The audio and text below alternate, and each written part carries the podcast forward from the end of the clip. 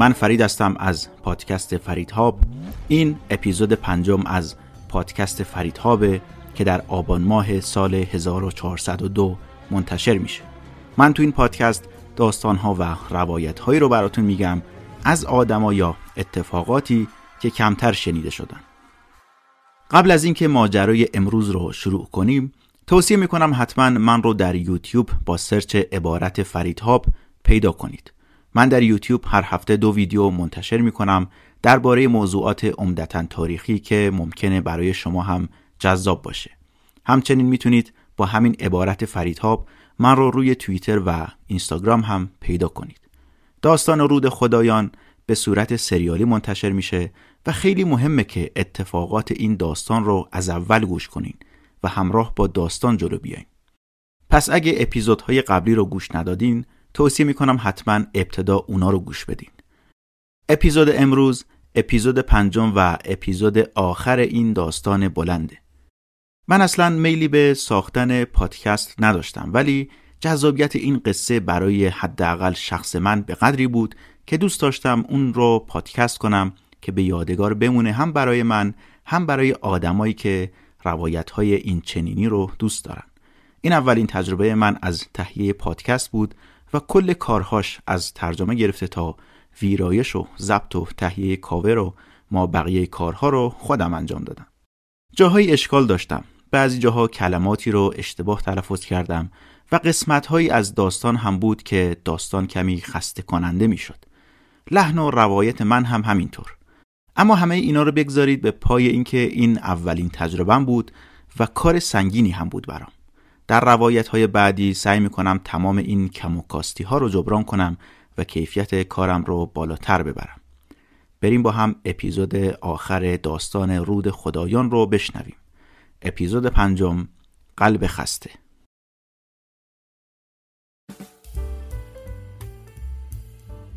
اسپانسر این اپیزود ما شرکت ماژوله. نمی‌دونم چقدر با مقررات ساختمون سازی آشنا هستید اما چند سالی هست که بحث بهینه سازی مصرف انرژی در ساختمون ها خیلی داغه. در مقررات ملی ساختمون سازی یه مبحث 19 داریم که تأکیدش روی بهینه سازی مصرف انرژی توی ساختمونه. و یکی از مصالح ساختمونی که توی این مبحث قرار می‌گیره پنجره های عایق یا شیشه دو جداره است که به اصطلاح بهشون میگیم پنجره های UPVC پنجره یکی از اقلامیه که هنگام ساخت و ساز باید خیلی بهش توجه بشه چون تاثیر مستقیمی روی آرامش و سلامت ما داره. چند سالی که استقبال از پنجره های UPVC به دلیل کارکرد و کیفیت خوبی که دارن بالا رفته و زیاد تو خونه ها ازش استفاده می‌کنن. شرکت ماژول هم یکی از اولین شرکت هایی هستش که توی ایران تولید پروفیل های UPVC رو که باهاش در پنجره می‌سازن از چند سال پیش شروع کرده. این شرکت سال 86 تکنولوژی ساخت این پروفیل های با کیفیت رو از آلمان و ترکیه به ایران آورد و از اون سال به بعد مشغول تولید در این حوزن. و جالبه بگم که انقدر کیفیت کارشون بالاست که همون سال اول موفق به دریافت استاندارد اجباری از سازمان ملی استاندارد شدن. در تمامی این سالها شرکت ماژول سعی کرده با تکیه بر تکنولوژی روز کیفیت محصولاتش رو به روز نگه داره. شرکت ماژول اولین و تنها شرکت دانش بنیان در ایران توی این زمین است که از تکنولوژی نانو تو فرمولاسیونش برای تولید این پروفیل ها بهره می‌بره. اگه در حال ساخت و ساز هستید یا قصد این کار رو دارید یا اینکه می‌خواهید پنجره های قدیمی خونتون رو تغییر بدید تا در مصرف انرژی صرفه جویی کنید یا حتی برای جلوگیری از ورود گرد و خاک و صدای بیرون به خونه می‌خواهید پنجره ها رو عوض کنید حتما سری به سایتشون بزنید. اونجا کلی اطلاعات هم درباره محصولاتشون هست. همین که شماره تلفن و اینام هست که می‌تونید باشون تماس بگیرید و مستقیم ازشون مشاوره بگیرید. من شماره تلفن و آدرس سایت رو در توضیحات این اپیزود می‌ذارم که می‌تونید از اونجا وردارید و به سایتشون سر بزنید. شرکت ماژول.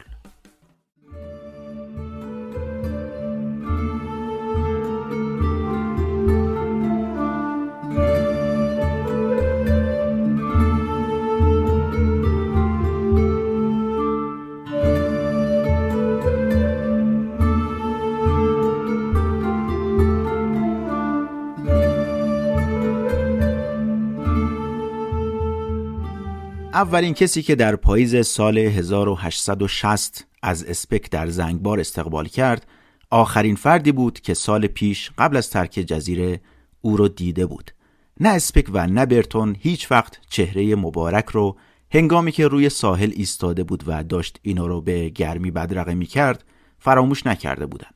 حالا که اسپک برگشته بود مبارک درست مثل گذشته استوار و با انرژی منتظر بود تا باهاش بره سمت نیانزا.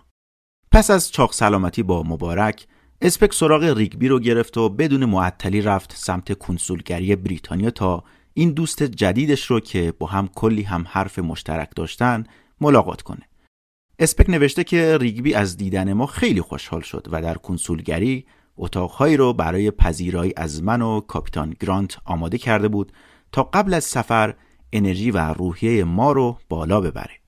طی همون روزهای استقرار اینا توی کنسولگری ریگبی یه نقشه قدیمی از هندوها هم به اسپک نشون داده بود که می‌گفت این مال 60 سال پیشه ولی اگه توجه کنی با فرضیه تو جور در میاد. توی نقشه مشخص شده بود که جبل القمر در جنوب نیانزا قرار گرفته و از این رو نمی‌تونه مانعی بر سر راه رود نیل باشه. باور اسپک این بود که منبع واقعی دانش باستانی در مورد شرق آفریقا مصری ها نبودن بلکه اینایی بودن که این نقشه رو ترسیم کردن یعنی یه سری هندوهای باستانی که در مورد هیدروگرافی منطقه و همچنین جبل القمر و مابقی نواحی اطلاعاتی رو به کاهنان نیل داده بودند. می‌گفت همه جغرافی دانای مصری متقلب بودند چون بیشتر دنبال کسب شهرت بودند تا اینکه بخوان این معماها رو حل کنند. اسپک هم انقدر به برداشت های اولیه خودش از منطقه اطمینان داشت که نه تنها معتقد بود سرچشمه رود نیل سفید رو پیدا کرده بلکه اسمش رو هم تغییر داده بود. بعد از برگشت به انگلیس اسم ملک ویکتوریا رو گذاشته بود روی بزرگترین دریاچه آفریقا که الانم به همین اسم مشهوره. در حقیقت اسم لیک ویکتوریا که الان توی نقشه هاست و تقریبا همه جا به همین اسم صداش می‌زنن اسمیه که اسپک روی این دریاچه گذاشته.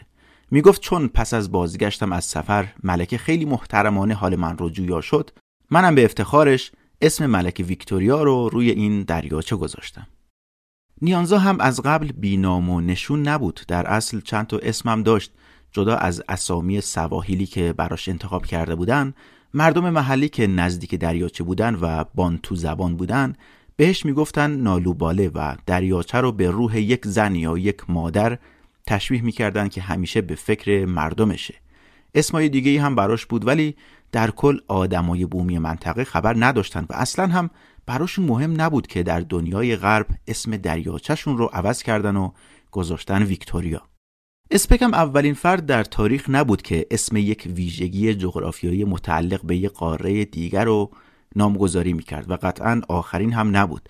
هرچند که همه کاشفان هم چنین کاری رو تایید نمی‌کردن و خیلی ها هم باورشون این بود که برای نامگذاری بهتره با مردم بومی منطقه مشورت بشه. برتو می‌گفت این اسم جدید هم مغرورانه است و هم مسخره است. در حقیقت از اون آدمایی بود که باور و عقیدش این بود که هر چیز بومی باید بومی بمونه و نباید اسم خارجی روش گذاشت. می‌گفت این کارها پوچ و بیمعنیه. حالا که اسپک اسم دریاچه رو به ویکتوریا تغییر داده بود تنها یه کار مونده بود که انجام بده. اونم این بود که جایگاهش رو در تاریخ جغرافیا ثابت کنه. برای انجام این کارم اولین چیزی که به ذهنش خطور کرد استخدام آدمایی بود برای همراهی. حالا که خودش رهبر این تیم اکتشافی بود علا رغم میل باطنیش دوباره رو انداخت به سعید بن سالم و استخدامش کرد. توی اپیزودهای قبلی گفتیم که با سعید چندین بار به مشکل برخوردن و برتون هم یه جایی سرکاروانی رو ازش گرفته بود و داده بود به مبارک. برای دستیار مترجم هم بهترین آدم دنیا برای اسپک مبارک بود و مبارک هم با اون برده که سه سال پیش با خودش به سفر اکتشافی برتون آورده بود یعنی مبروکی به تیم ملحق شد. همونطور که اسپک نمی‌تونست بدون مبارک جایی بره مبارک هم بدون مبروکی زنگبار رو نمی‌تونست ترک کنه. اسپک نه تنها از دیدار مجدد با ریگبی و مبارک بلکه از سفری هم که قرار بود با گرانت بره هیجان زده بود. این دوتا با هم خیلی دوست بودن همسن بودن و از همون ابتدا رفاقت جالبی بینشون شکل گرفته بود. دغدغه هاشون هم تقریبا شبیه هم بود و با هم می‌تونستن بدون اینکه خسته بشن ساعتها حرف بزنن. هیچ وقتم شکی در این نبود که اسپک فرمانده است و گرانت زیر دستش. گرانت هیچ وقت مشکلی با این قضیه نداشت. درست برخلاف اسپک که خون به دل برتون کرده بود گرانت خیلی مطیع بود.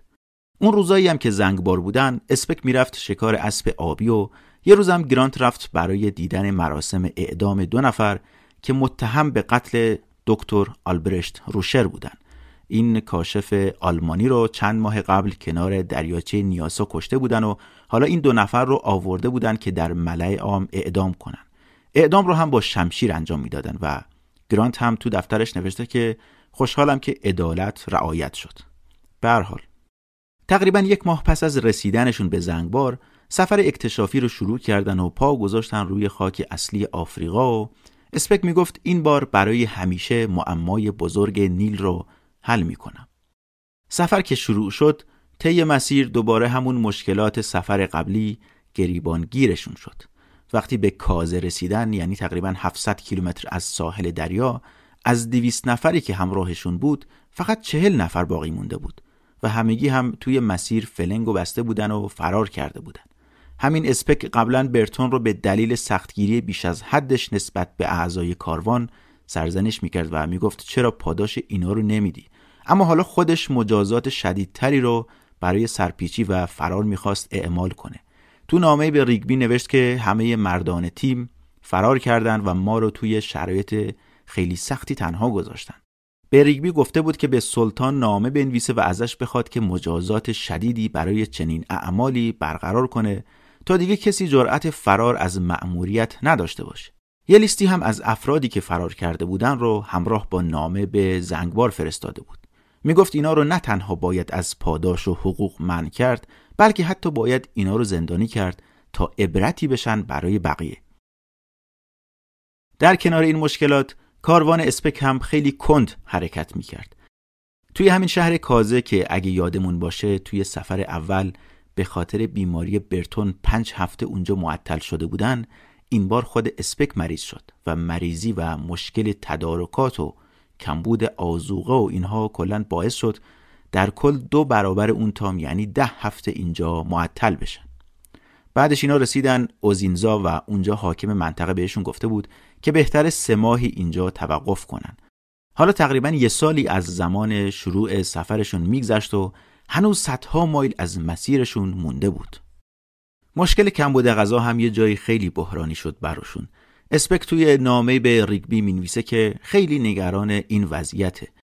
نوشته بود انقدر هیچی نیست بخوریم که کل مردای تیم افتادن به شکار گنجیشک و کفتر و حیوانای کوچیک تا از گرسنگی نمیرن. بعضی شبا هیچی برای خوردن پیدا نمی‌شد و همگی افسرده و ناراحت به ظرفای خالیشون نگاه می‌کردن. یه جایی هم مبارک شب تو دل تاریکی رفته بود از یه گوشه پنج تا مرغ با خودش آورده بود که تونستن کبابش کنن بخورن تا از گشتنگی نمیرن. تقریبا همه مریض شده بودن. اسپک و گرانت هم یه جوری مریض شده بودن که زمینگیر شده بودن. سرفه و تب و لرز بین همه شایع شده بود. اسپک از شدت سرفه و تب اصلا نمی‌تونست بخوابه. گرانت هم همین بود ولی رون راستش عفونت کرده بود و درد شدیدی هم از اون ناحیه داشت و خودش هم هیچ ایده ای نداشت که دچار تورم شده یا اصلا چطوری باید درمانش کنه. روی این تورم پاش هر روز دملهای جدیدی سبز می‌شد و اینم اونا رو با دست تخلیه می‌کرد و هیچ ایده ای نداشت که جریان چیه. مبارک اون روزا یه پماد مانندی براش درست کرده بود از پهن و نمک و گل که گرانت بماله به پاش ولی اونم هیچ افاقه نکرد. حالا بین این اوضاع و حال بد هم اسپک شنید که کتاب جدیدی از برتون منتشر شده به نام مناطق دریاچه‌ای آفریقای مرکزی و توش شرح کاملی از ماجرای سفر قبلیشون ذکر شده. برتون تو کتاب هرچند به شجاعت و قدرت اسپک اذعان کرده بود ولی ناکامی ها و کم و کاستی هاش رو هم گفته بود. مثلا گفته بود که همراه هم عربی یا هیچ زبون آفریقایی بلد نبوده یا حتی نتونسته توی تانگنیکا یه قایق بزرگ و درست و حسابی پیدا کنه. پس از شنیدن این چیزا اسپک که حالا حسابی قاطی کرده بود یه نامه نوشت به ناشرش یعنی همون بلکوود و توش نوشته بود که امروز از ریگبی درباره این کتاب برتون شنیدم. این انتشاراتی قبلا به اسپک توصیه کرده بود که اختلافاتش با برتون رو علنی نکنه و حتی مادر اسپک هم به بلکوود نامه نوشته بود و ازش خواسته بود تا پسرش رو از علنی کردن دشمنیش با برتون منع کنه. اسپک اما اصرار داشت که من هرچی نوشتم و بهتون تحویل دادم باید همونطوری چاپ بشه. اسپک خبر نداشت که خانوادش با این اعتراض مخالفن و حتی خود ناشر هم میلی به انتشار اون مطالب اسپک نداره. دوباره شروع کرد به نوشتن و انتقاد کردن و توضیح دادن. گرانت هم به همون اندازه اسپک عصبانی بود. اسپک ادعا می‌کرد که گرانت گفته اصلا باید این مرد رو به خاطر این کارا و تهمتا حلقاویز کنن. اسپک تند و تند نامه مینوشت و برای ریگبی میفرستاد. از اونجایی که برای رسیدن به نیانزا خیلی بیقراری می‌کرد و هم آزوقه کم آورده بود هم هیچ چیزی طبق برنامه پیش نمی‌رفت یه جا هم با مبارک درگیر شد. مبارکی که ستون این کاروان بود و اسپک بدون اون نمی‌تونست قدم از قدم برداره. جریانش هم این بود که اینا می‌خواستن از مسیری برن که قبلا کسی نرفته بود و مبارک هم گفته بود کی ما رو راهنمایی می‌کنه. وقتی بلد نیستیم چرا از این مسیر بریم؟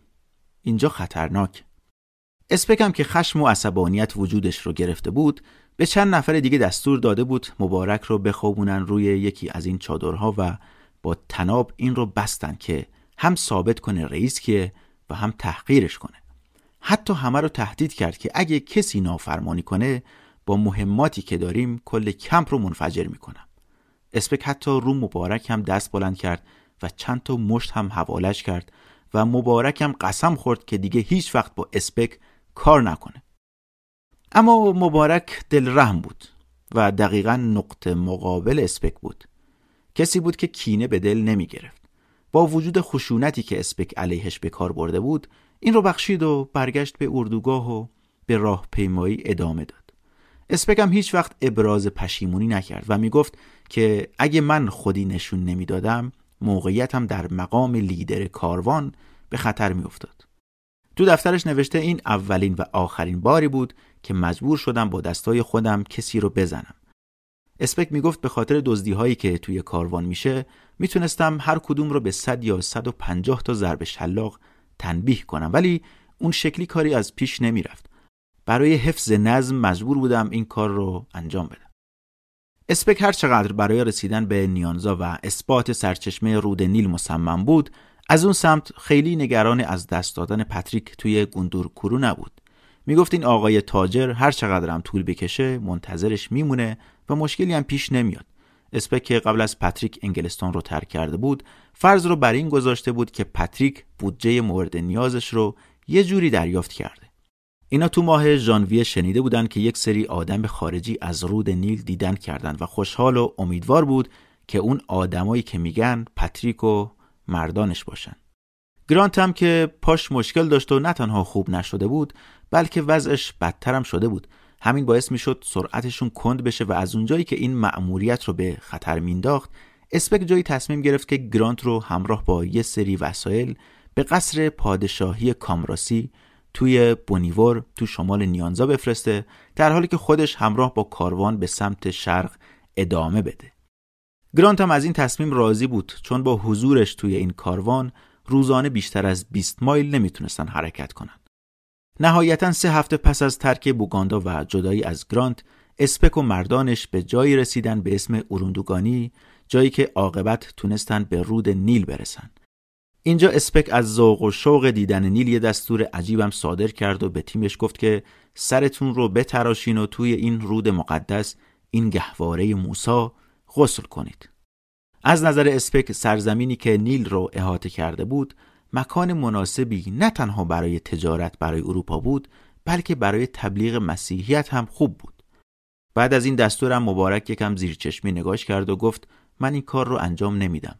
و به اسپک گفت که ما مثل شما اینا رو خیالی نمی‌بینیم.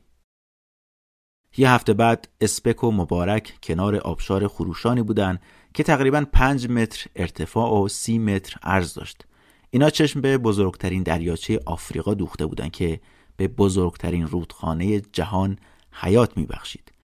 اون موقع اسپک لوازم علمی و لوازم اندازهگیری کافی هم نداشت که ثابت کنه نیانزا سرچشمه نیل سفیده.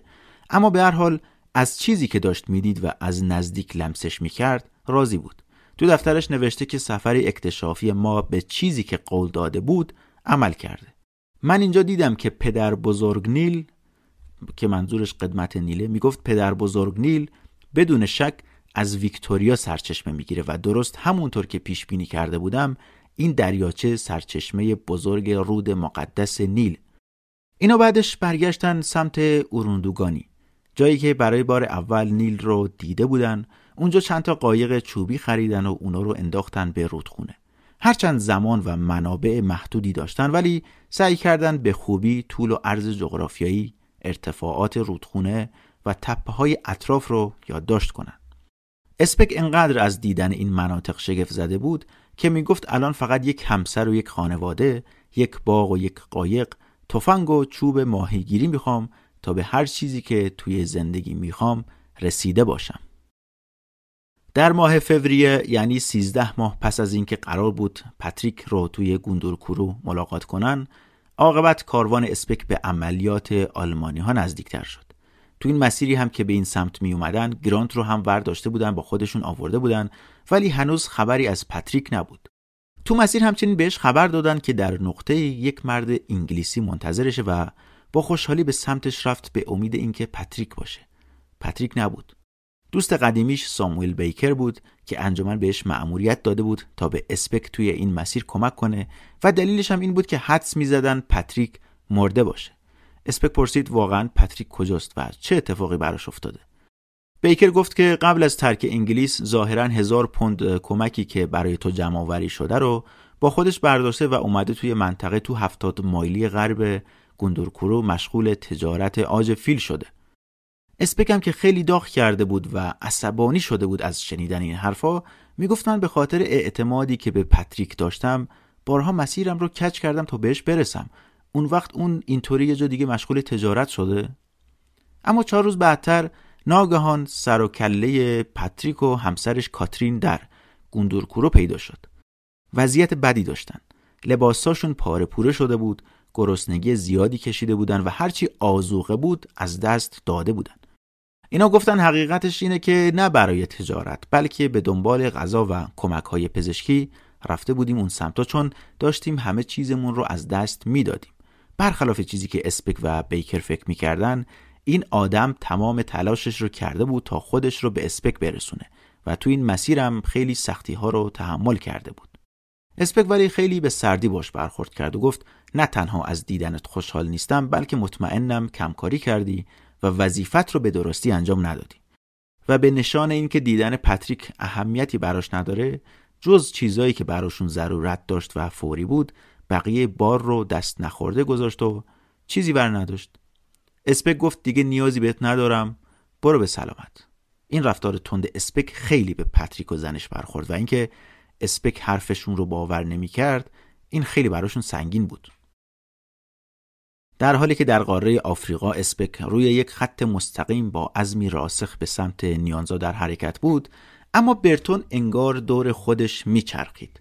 از قاره به قاره دیگه از کشوری به کشوری دیگه و به چیزی تبدیل شده بود که ازش میترسید. در وصفش میگه شعله نور بدون تمرکز. ذهن تیزبینش که مدتها سوخت محرک مطالعه زبانها و ادیان و فرهنگهای خارجی و سرزمینهای دور بود حالا بدون جهت و هدف شده بود. از خودش عصبانی و از همه عصبانی تر بود. توی دفترش نوشته که چه آدم بیخودی شدم من. یکی از تنها آدمایی که پس از سالها برتون هنوز بهش اعتماد داشت جان اشتاینهاوزر همون دکتر سوئیسی توی عدن بود. اگه یادتون باشه این دکتر اشتاینهاوزر قرار بود با برتون به اون سفر اکتشافی بره که چون مجوزش صادر نشده بود نتونسته بود بره. برتون و اشتاینهاوزر تو بهار سال 1860 درست یه سال قبل از شروع جنگ داخلی آمریکا رفته بودن سمت آمریکای شمالی. اول رفتن کانادا بعدش رفتن بوستون آمریکا بعدش نیویورک و واشنگتن. برتون هم تو این سفر که مصمم بود غرب آمریکا رو ببینه تنهایی سوار کالسکی شده بود و از میزوری به سمت سان فرانسیسکو تاخته بود. تو غرب آمریکا شروع کرده بود به مطالعه کلیسای مرمون و همچنین قبایل بومی آمریکا که مدتها بود با اروپایی ها بر سر زمین و زندگی خودشون تو جنگ بودن. توی سفرش به آمریکا پرداخت به سنت و آداب و ادیان مردم منطقه. حتی زبان اشاره را هم اونجا یاد گرفت و بعدش به بررسی آداب و رسوم بومیان آمریکایی پرداخت. تفسیری که از بومیان آمریکایی داشت اغلب خشن و بیرحمانه بود. بدون دلسوزی و یا حتی دیدگاهی صادقانه. تو کتابش به نام شهر قدیسان که درباره سفرهاش به آمریکای شمالیه نوشته که این بومیان آمریکایی صرفا مردمی با فرهنگ متفاوت که شایسته احترام و حمایت هستن نیستن بلکه اینا کلا یک گونه انسانی متفاوتن. می‌گفت اگه یه مبلغ مسیحی می‌خواد بره بین اینا و دین مسیحیت رو تبلیغ کنه اول باید سعی کنه اینا رو آدم و انسانی کنه تا متمدن بشن و بعدش دین رو بینشون تبلیغ کنه و البته می‌گفت که شک دارم یک مبلغ مسیحی بتونه بین اینا جون سالم به در ببره برتون مدت ها بود که تلاش مبلغان مسیحی رو برای تبلیغ دین بین مردمی که بهشون می‌گفت وحشیان مسخره می‌کرد. اسپک از اون سمت هرچند که می‌گفت این آفریقایی ها به دور از تمدن هستن ولی به کار مبلغان احترام میگذاشت و می‌گفت آموزش بهترین راه برای به دست آوردن قلب یک سیاه پوست. اما برتون با وجود تلاش های ایزابل علاقه چندانی به آدمای مذهبی و مبلغان دینی نداشت. می گفت من اینا رو توی آفریقا دیدم و این روش هایی که به کار می‌برن در بهترین حالت بی اثر و ریاکارانه و در بدترین حالت وحشیانه است.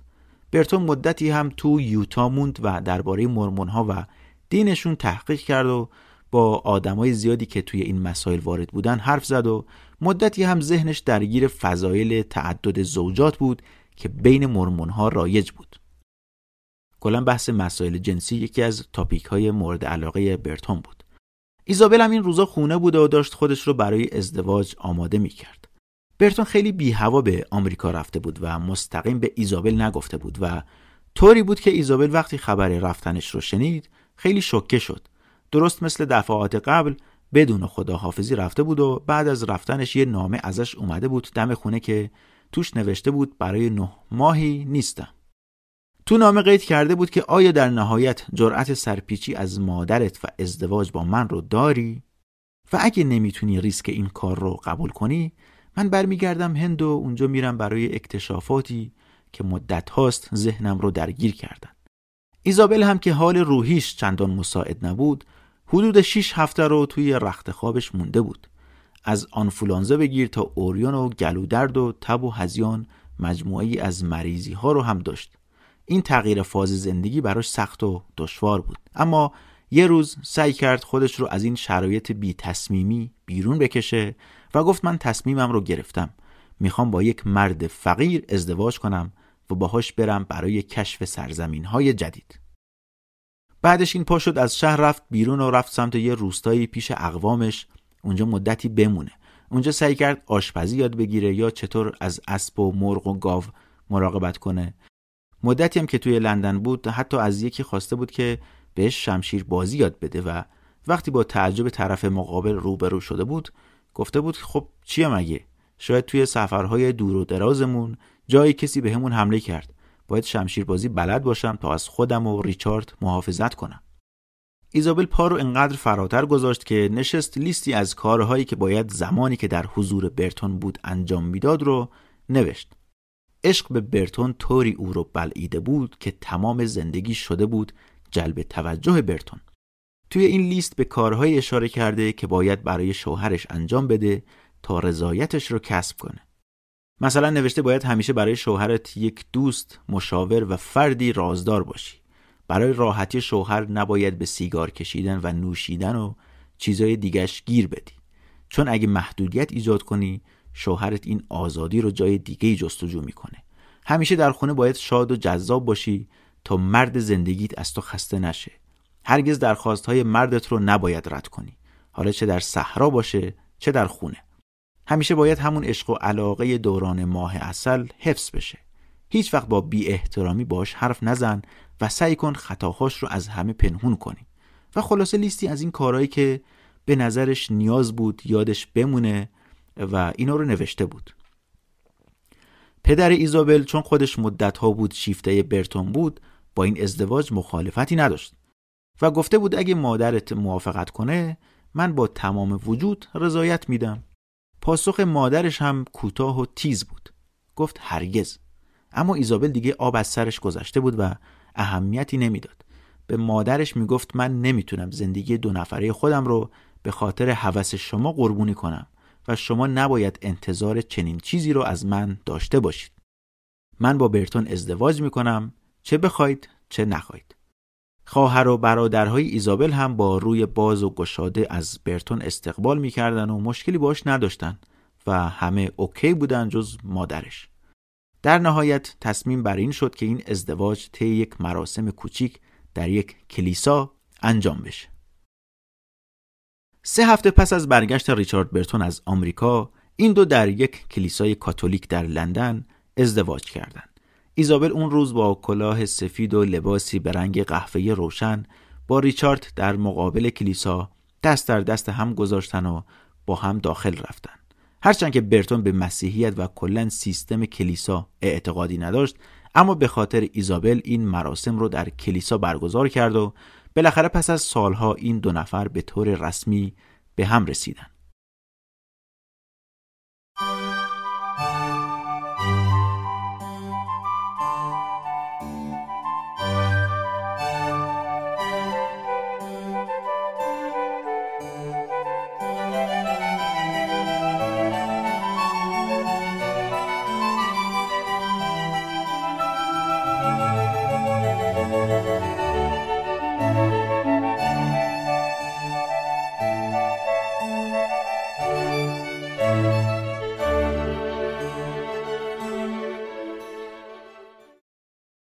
اوایل سال 1861 به برتون یک پست کنسولی پیشنهاد دادن. پیشنهاد دادن برای سرکنسولگری جزیره بیوکو توی غرب آفریقا که به فرناندو پو هم معروفه به قرار 700 پوند در سال. اونجا انقدر پرت و دور بود که بهش می‌گفتن قبرستان وزارت خارجه. برتون هم می‌دونست که نمی‌تونه این پیشنهاد رو رد کنه. توی نامه به یکی از مسئولین وزارت امور خارجه بریتانیا نوشته که من با کمال میل این پیشنهاد رو پذیرفتم. سگی که از خورد نان دولتی امتناع کنه هیچ وقت غذای بیشتری گیرش نمیاد. منظورش این بود که اگه من این پیشنهادهای ناچیز رو رد کنم بعدا نباید انتظار پیشنهادهای بزرگتری رو از سمت دولت داشته باشم. البته امیدوار بود پیشنهادهای بهتری بهش بشه و طی این سالها هم انقدر زبان و دانش از آسیا و شرق آسیا گردآوری کرده بود که از پس هر کاری در هر ناحیه‌ای برمی اومد. بعدها روزنامه‌نگاری از لورد لیتون نایب السلطنه هند پرسید که چرا هیچ وقت پست بزرگی به برتون ندادین؟ لیتون حرفی زد که خیلی خوب کاراکتر برتون رو توصیف می‌کنه. گفت برتون مستقل تر از این حرفا بود. یعنی در اصل برتون آدمی نبود که تو سیستم اداری دولتی بتونه کار کنه و طبیعتا نمی‌تونستن بهش پست های حساس بسپرن چون می‌دونستن جایی سرپیچی می‌کنه. ایزابل هم اعتراض کرد به این پیشنهاد دولت و می‌گفت این مرد اگه تو هر سرزمین دیگه ای بود حداقل رتبه شوالیه رو بهش می‌دادن ولی حالا تو سن چل سالگی خونه نشین شده و با درجه کاپیتانی بدون حقوق و مستمری می‌خوان بفرستنش به یک منطقه با آب و هوای به شدت بد با حقوق ناچیز. ایزابل این رو هم متوجه شده بود که برتون قرار نیست اون رو با خودش ببره اونجا و برتون استدلالش این بود که ایزابل توی اون آب و هوا دووم نمیاره. این خیلی ایزابل رو ناراحت کرد اما بالاخره این پست دولتی تنها چیزی بود که فعلا دم دست بود و نمی‌تونست پیشنهاد دولت رو رد کنه. این پا رفت سمت جزیره بیکوتو یا همون فرناندو پو. برتون در این منطقه بد آب و هوا بیشتر از بیماری نگران این بود که از خستگی و بتالت بمیره. برای جلوگیری از یک نواختی و ملال هر روزش رو با یه حرکتی به شب میرسوند. اون مدت یک شعر حماسی بلند نوشت که اون رو با نام مستعار فرانسیس بیکر منتشر کرد. از زبونهای محلی منطقه حدود 2500 صفحه یادداشت از ضرب المثل و حکایت جمع کرده بود که اونا رو توی یک کتاب 450 صفحه‌ای منتشر کرده. مدتی اطراف رودخونه های نیجر و بونی رو کاوش می‌کرد و گزارش تهیه می‌کرد. یه مدت در امتداد رودخونه گابون دنبال گوریل ها بود و یکی از پلناش هم این بود که کوه کامرون که اون زمان به نام کوه ویکتوریا شناخته می‌شد رو فتح کنه. از این کوه هم صعود کرد و رفت به قله هم رسید و اسم خودش رو به عنوان اولین اروپایی فاتح این کوه ثبت کرد. خودش می‌گفت اول بودن توی چنین مسائلی مهمترین چیزه و دوم شدن یعنی اصلا وجود نداری. اما زندگی در اون جزیره متروک براش سخت میگذشت و حتی یه جا نوشته که افکار خودکشی بهم دست داد. سال 1863 یعنی همون سالی که ابراهام لینکلن اعلامیه آزادی رو صادر کرد برتون که تو مرخصی بود و به لندن برگشته بود به یکی از اعضای بنیانگذار انجمن انسانشناسی لندن تبدیل شد که البته همونطور که انتظار می‌رفت زیاد توی این انجمن هم دووم نیاورد اما عاقبت در تاریخ 23 جون سال 1863 جمعیت زیادی خارج از ساختمون برلینگتون هاوس یعنی همون مرکز انجمن جغرافیای سلطنتی تجمع کرده بودند. آدمای مهمی هم اومده بودند. از شاهزاده ولز بگیر تا بسیاری از متفکران و دانشمندان و خانواده سلطنتی و حتی مردم عادی عده زیادی اونجا جمع شده بودند و در حال ورود به سالن بودند. سالن تقریبا پر شده بود و جای سوزن انداختن نبود. همه اومده بودن اونجا تا به سخنران افتخاری اون شب یعنی جان هنینگ اسپک گوش بدن. دو ماه قبلتر اسپک تلگرافی از اسکندریه مصر برای مورچیسون فرستاده بود و توش اعلام کرده بود که بالاخره معمای نیل حل شده. خبر خیلی سریع مرزها رو در هم نوردید و هیجان زیادی رو بین محافل ایجاد کرده بود.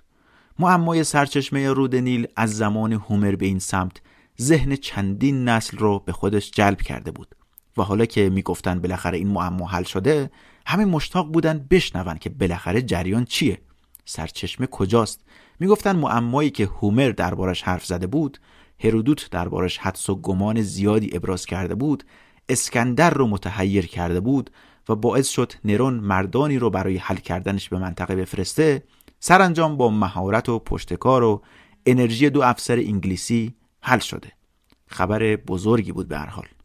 اسپک قبل از ترک مصر به 19 عضوی که از کاروانش تا آخر با او همراه بودن پاداش داد.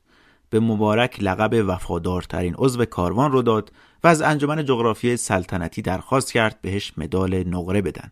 و به بقیه هم مدال برونز داد. بهشون قول داده بود که اگه سفر با موفقیت انجام بشه به هر کدوم یک کیسه پول بده تا زندگی جدیدی رو شروع کنن و البته گفته بود اونایی هم که سفر رو نیمه کار ول کردن و فرار کردن باید مجازات بشن و ازشون نمیگذرن. اسپک و گرانت بالاخره به لندن رسیدن و در مقابل انجمن هم هلهلهی به پا شده بود و با تشویق زیاد وارد سالن شدن. اسپک رو از میان جمعیت به سمت تریبون داخل سالن هدایت کردند جایی که مورچیسون انتظارشون رو می‌کشید. قرار بود ساعت هشت اون شب سخنرانی اسپک شروع بشه. سالن بسیار پر سر و صدا و شلوغ بود و همه مشتاق بودن حرفای اسپک رو گوش بدن.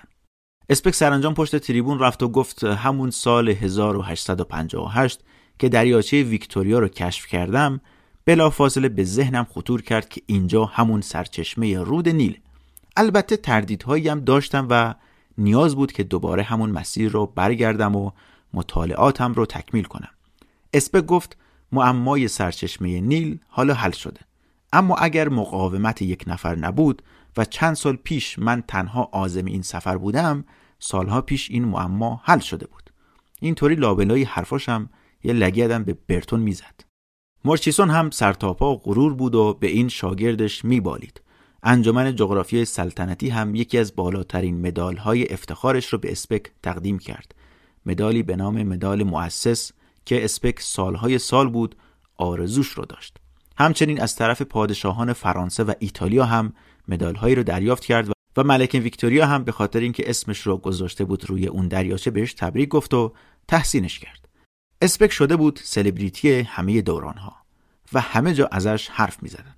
آدمی که حدود ده سال پیش رفته بود عدن برای شکار و گفتیم که خیلی اتفاقی با برتون آشنا شده بود حالا شده بود کاشف همه دورانها و به جایی رسیده بود که هیچ وقت تصورش رو نداشت. انجمن ازش خواست گزارشا و مطالعات خودش رو به طور مفصل به انجمن ارائه بده تا منتشر بشه. مدتی به همین شیوه سپری شد و عاقبت پس از چند هفته اسپک گزارشی به انجمن ارائه کرد که خیلی ضعیف و ناقص بود. بهش گیر داده بودن که چرا این گزارشت انقدر کوتاه و مختصره و انتشار چنین چیزی برای چنین مسئله مهمی اصلا قابل قبول نبود. اسپک هم بجز چند صفحه گزارش چیزی برای ارائه نداشت. عاقبت انجمن تصمیم گرفت که مقاله رو منتشر کنن ولی توی پیشگفتار اشاره کنن که شورا از اینکه چنین موضوع مهمی تنها در این مقاله کوتاه در مجله منتشر شده متاسفه و از خواننده پوزش می‌خوان. اسپک از طرفی به ناشرش بلک وود قول داده بود که کتاب مفصلی بهشون بده که اونا چاپ کنن که شرحی بود از سفر و ماجراجویی هاشو همچنین نکات مهمی که در این مسیر کشف سرچشمه با اونا برخورد کرده بود. این برای انجمن قابل قبول نبود که اسپک بحث مادیات و پول رو ارجحیت داده به کار علمی و کار دولتی و انجمن. انجمنی که به اسپک پول و بودجه تخصیص داده بود ولی در عوض فقط چند صفحه یادداشت دریافت کرده بود. اوضاع وقتی بدتر می‌شد که این گزارش اسپک رو با گزارش مفصل و با جزئیات برتون از سفر قبلی مقایسه می‌کردن و اینقدر همه چی متفاوت و فاحش بود که نمی‌تونستن ازش چشم پوشی کنن. اما بلک وود هم که قرار بود کتابش رو چاپ کنه با خوندنش متوجه اشتباهات فاحشی در کتاب شد. بلک وود به اسپک گفته بود که این اشتباهات انقدر شفاف و واضحن که ممکنه کل کتاب رو بی اعتبار کنه. حتی گرانت هم که همیشه از اسپک دفاع می کرد جایی گفته بود که امیدوار اسپک اصلاحات دقیقی توی متن کتاب انجام بده و همینطوری این رو نسپره برای انتشار. ولی اسپک لجبازتر از این حرفا بود. گفت از منتقدا نترسید. هر کی حرف بزنه با استدلال ها و حرفام اون رو سر جاش می چاپش کنید. بلکفود نگران اینم بود که کسی اصلا سر در نیاره که توی این کتاب چی نوشته. از بس بد نوشته بود. بازم اینا اومدن این متن رو مقایسه کردن با متنای برتون که حتی تو اوج مریضی هم با قلم روانش مینوشت و خیلی جذاب و گیرا هم بود. بلکوود می‌گفت قلم اسپک به طرز وحشتناکی کودکانه و نامفهومه و هیچ کس نمی‌تونه این جملات رو بفهمه. سرانجام بلکوود تصمیم گرفت یه نویسنده استخدام کنه تا به داستان اسپک که به نظرشون داستان جذابی برای گفتن داشت گوش بده و اون رو روی کاغذ بیاره. اسپک هم هرچند غرورش جریه دار شده بود ولی بالاخره با این طرح موافقت کرد. از تنز ماجرا این رو هم بگم که اون نویسنده‌ای که استخدام کرده بودن فامیلیش برتون بود. جان هیل برتون که نویسنده شناخته شده هم بود و زندگی نامه ادبی دیوید هیوم رو اون نوشته همین فامیلیش خیلی رو مخ اسپک بود و ولی کاریش نمی‌شد کرد عاقبت با هر فشار و سختی و مرارتی که بود کتابی به نام ژورنال کشف سرچشمه رود نیل در دسامبر سال 1863 منتشر شد. کتاب با استقبال گسترده مواجه شد و خیلی خوب فروخت. اما همونطور که انتظار می‌رفت پس از مدتی حملاتی علیه کتاب صورت گرفت. یکی از انتقادهایی که از کتاب می‌کردن این بود که کل نقشه هاش اشتباهه. مثلا می‌گفتن یک سوم از خط ساحلی نیانزا بیش از حد به سمت شرق کشیده شده یا حتی سطوح آب با عقل جور در نمیاد این نقشه ها به قدری اشتباه و آماتور بودن که صدای ریگبی توی زنگبار هم در اومده بود و نوشته بود که روایت اسپک به قدری مبهمه که کسی نمی‌تونه اون رو دنبال کنه. انتقادات به کتاب انقدر زیاد شده بود که اسپک حس حقارت بهش دست می‌داد و عاقبت کار به جایی رسید که از بلکوود خواست از چاپهای بعدی این نقشه ها رو حذف کنه ولی دیگه کار از کار گذشته بود. اسپک توی کتابش زیاد به این و اونم حمله کرده بود که همینا هم منجر به انتقاد شده بود. گیر داده بودن بهش که تو کتاب علمی نوشتی یا اینکه دفتر خاطرات شخصیت رو چاپ کردی. کتاب علمی یا گرگوشایی های شخصیه این انتقادها از کتاب انقدر زیاد شد که تقریبا شهرتش رو به مرور محو کرد و دیگه کسی ازش اسم نمی برد. حتی مورچیسون هم احساس کرد بهتر زیاد اسمش رو نیاره و اگه یه روزی هم ازش طرفداری می‌کرده حالا بهتر اون رو مخفی نگه داره. اسپک طبق معمول مغرورتر از این حرفا بود که اشتباهاتش رو بپذیره و می‌گفت این انتقادات ناعادلانه هستند و بهش ظلم شده و از این حرفا. می‌گفت تو مطبوعات به من بیانصافی شده. عاقبت برای اینکه مدتی از این انتقادها دور بشه با همراهی لورنس اولیفانت پا شد رفت فرانسه اونجا تو پاریس با امپراتور ناپلئون سوم برادرزاده ناپلئون اول دیدار و ملاقاتی هم داشت مردی که به قول اسپک مشتاق شنیدن تجربیات اسپک توی این سفر بود در کل در طول این مدت اسپک انقدر حاشیه ساز شده بود که انجمن جغرافیای سلطنتی بیشتر از همیشه سعی کرد فاصلش رو باهاش حفظ کنه و به صراحت از وضعیت ذهنی اسپک نگران بودن چون دیگه داشت درد سرساز می‌شد. در ماه آگوست همون سال اسپک از فرانسه برگشت انگلیس و خیلی اتفاقی برتون هم از اون جزیره اومده بود خونه برای مرخصی و در طول چند سال اخیر این اولین بار بود که این دوتا همزمان توی انگلستان بودن هر دو نفر هم به خاطر سالها کشمکش بر سر بحث اکتشاف و جنگ لفظی و این موارد خسته شده بودن و هرچند هر کدومشون یک سفر موفق رو به آفریقا رهبری کرده بودن ولی امید کمی به این داشتن که سفر دیگه بهشون بدن. حداقل اوضاع در حال حاضر اینطور بود که انجمن دل خوشی از هیچ کدومشون نداشت و ازشون دوری می‌کرد. وزیر امور خارجه وقت انگلیس لورد جان راسل تابستون اون سال نوشته که من از مرچیسون مطلع شدم که انجمن جغرافیایی مشتاقه همه ارتباطاتش رو با کاپیتان اسپک قطع کنه. در عوض انجمن قصد داشت دیوید لیوینگستون معروف رو جایگزین اسپک کنه. دیوید لیوینگستون هم از کاشفای معروف دوره ویکتوریاست که سرگذشت جذابی داره که بحث این پادکست نیست ولی اگه گذرا به صفحه ویکیپدیاش نگاه کردید اطلاعات جالبی ازش پیدا میشه. انجمن به لیوینگستون نامه نوشت و بهش گفت شما بیا یه سفر برو دور دریاچه نیانزا. اونجا رو بگرد و برگرد و نظریه اسپک رو یا تایید کن یا ردش کن. لیوینگستون اون زمان 51 سال سن داشت ولی این پیشنهاد انجمن رو قبول کرد. با این حال انجمن برتون و اسپک رو هم از یاد نبرده قرار بر این شد که انجمن یک مناظره برگزار کنه ما بین برتون و اسپک و افراد مطلعی که توی این حوزه آفریقا سررشته داشتن و ازشون بخواد بیان بشینن جلوی مردم و حرفاشون رو بزنن نظراتشون رو بگن استدلالهاشون رو بیان کنن. انجمن می‌خواست به نحوی این کلاف سردرگم معمای رود نیل رو که با وجود اسپک و برتون خیلی پیچیده تر از قبل هم شده بود یه جوری با این مناظره حل و فصل کنه و قضاوت رو بندازه پای حضاری که اونجا شرکت داشتن. قرار شد مناظره بین دو نفر از مشهورترین و بحث برانگیزترین کاشفان رو برگزار کنه.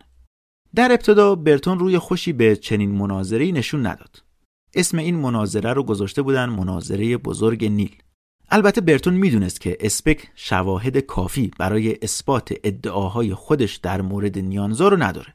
به هر حال سالیان سال با اسپک بود و میشناختش. برتون گفت میام و شرکت می‌کنم ولی در مورد داهمی حرف می‌زنم. داهمی یک پادشاهی در غرب آفریقا بود که برای سخنران و حضار موضوع جذابی بود. برام استوکر نویسنده کتاب دراکولا که یکی از حضار و از دوستان برتون بود نوشته که برتون هم قدرت تخیل خوبی داشت هم حافظه غنی که نه تنها از مطالعه بلکه از تجربیات شخصی هم پر شده بود. استوکر می‌گفت هر وقت برتون حرف می‌زد یه جوری مسلط حرف می‌زد که انگار دنیا رو این ساخته و به همه زیر و بمش وارده و آگاهه. برتون هم می‌دونست برای جذب جمعیت نیازی به مناظره نیست و خودش انقدر کار بلد و حرفه‌ای توی حرف زدن که هر جمعیتی رو می‌تونست به سمت خودش بکشونه. ایزابل هم از اون سمت امید داشت برتون و اسپک دوباره با هم آشتی کنن و به صلح برسن. از طرفی هم خانواده آروندل یعنی خانواده ایزابل با خانواده اسپک از صدها سال قبلتر با هم روابط خانوادگی داشتن. اسپک و برتون هم یکی دو بار نامه‌نگاری کرده بودن ولی در حد سلام علیک و این حرفا بود. البته یه بار ظاهرا اسپک عذرخواهی کرده بود که بعضی وقتا تند شده و از این حرفا. اما ایزابل می‌گفت هر چی هست زیر سر لورنس اولیفانت. اولیفانت که اخیرا هم از سفر فرانسه با اسپک برگشته بود خیلی خوب بلد بود نفرت رو توی اسپک نسبت به برتون شعله ور کنه. این اولیفانت یه آدم دو به همزن بود. ایزابل ولی خیلی خوب میشناختش. می‌گفت این یه جوری نفرت رو در دل اسپک کاشته که محال این رابطه درست بشه. توی اون مدت آدمای زیادی سعی کرده بودن این دو نفر رو به مناظره بکشونن. اسپک هم مشتاق بود برگزار بشه ولی هر کسی میشنید که این دو نفر شاید با هم مناظری داشته باشن خیلی زود متوجه می‌شد که این کار عادلانه نیست. دلیلش هم این بود که برتون یک سخنران فوق العاده ماهر بود که از مشاجره کلامی لذت زیادی می برد و اگه دشمنی رو در مقابلش می‌دید با حرف زدن اون رو گره می‌زد و در مقابل اسپک از این آدما بود که ممکن بود خیلی راحت سر ساده ترین حرفا به تته پته بیفته حتی اگه سخنش بر حق و درست باشه. اگه یادمون باشه تو سفر اول به آفریقا یه سوسک رفته بود توی گوش اسپک و همونجا موند و همین باعث شده بود اسپک تا حدودی ناشنوا بشه و گوشش هیچ وقت خوب نشد. همین کم شنوایی هم باعث می‌شد سخت متوجه حرف بقیه بشه و عصبیش می‌کرد. اسپک هیچ وقت از حرف زدن لذت نمی برد و البته می‌دونست که هیچ شانسی برای حرف زدن مقابل برتون نخواهد داشت. و می‌دونست که خیلی از حامیان و طرفداران برتون توی اون سالن خواهند بود تا مشتاقانه حرفای برتون رو گوش بدن و خودش هم آدمی نبود که طی سالیان دوستان زیادی جمع کرده باشه. اما بالاخره هر دو توافق کردند که این مناظره بزرگ برگزار بشه. در تاریخ 13 سپتامبر همون سال یعنی یک روز قبل از آغاز جلسه سالیانه انجمن بریتانیا برتون و ایزابل در هتل رویال باس مستقر شدند. در این شهر آروم و ساکت سومرست که تو قرن اول میلادی توسط رومیان تأسیس شده بود حدود 2800 نفر سکونت داشتند. مناظره هم قرار بود روز 16 هم در بیمارستان رویال شهر که یک ساختمون سنگی 142 ساله با ابهت بود برگزار بشه. دو روز بعد یعنی روز 15 سپتامبر برتون و ایزابل برای روز افتتاحی مراسم رسیدن به سالن سخنرانی. به محض ورود به سالن چشمشون به مرد لاغر موبوری افتاد که خیلی آروم و منزوی یه گوشه کنار مرچیسون نشسته بود. برتون اسپک چندین سال بود که همدیگر رو ندیده بودن.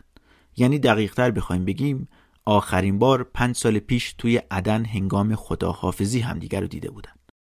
حالا برتون و ایزابل برای نشستن روی سندلی های سالن مجبور شدن درست از جلو پای اسپک رد بشن. اون لحظات اسپک سرش رو بالا آورد و برتون و ایزابل هم در سکوت کامل نگاهش رو جواب دادن و گذشتن. ایزابل بعدا نوشت که هیچ وقت صورتش رو اون روز فراموش نمی کنم. پر از اندوه، اشتیاق و حیرت بود و انگار یه سری احساسات قدیمی توش زنده شده بودن. برتونم از تغییرات عجیبی که روی چهره اسپک نقش بسته بود شکه شده بود. می‌گفت نمی‌دونم این تغییر چهرش به خاطر زحمات زیاد چند سال اخیرشه یا به خاطر ناشنوایی و تاری دیدی که داره. تو این لحظاتی که اسپک خیلی زیادی توی خودش بود یکی صداش کرد و انگار اسپک رو از اعماق زمین دوباره روی زمین برگردون. اسپک هم که به گفته ایزابل صورتش مثل سنگ شده بود با صدای نیمه بلندی بدون اینکه به مخاطب خاصی اشاره کنه داد زد که من دیگه تحمل این رو ندارم. از رو صندلیش پا شد و رفت سمت در خروجی. همون لحظات یکی بهش گفت صندلی تو نمی‌خوای؟ برمیگردی یا بشینم؟ اسپک هم که داشت سالن رو با عجله ترک می‌کرد گفت امیدوارم که دیگه برنگردم. اسپک پس از اینکه از سالن بیرون اومد به جای اینکه سمت خونه برادرش بره مستقیم رفت سمت جاده باستانی رومی که به لندن منتهی می‌شد. رفت به سمت پارک نستون که یه ملک خیلی بزرگی در ویلتشایر حدود 20 مایلی شرق باس.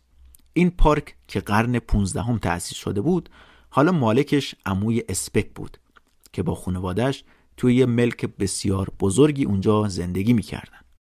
اسپک انگار با دیدن برتون کلی احساسات و افکار قدیمی توی مغزش زنده شده بود و می‌دونست که کمتر از 24 ساعت دیگه باید باهاش مناظره کنه از اونجا بیرون زده بود و رفت سمت این پارک که شاید با شکار کردن یا هر کار دیگه‌ای بتونه کمی از بار استرس خودش رو کم کنه. اونجا پسر اموش رو دید و با هم تفنگهاشون رو برداشتن و رفتن توی پارک قدم بزنن. و بعضی وقتا هم نشونه می‌گرفتن و با هم حرف می‌زدن.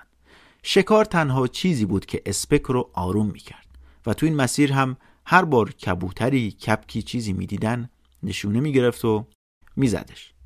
اسپک تیرانداز خیلی ماهری بود و در حقیقت از بهترین تیراندازهای اون دوره بود.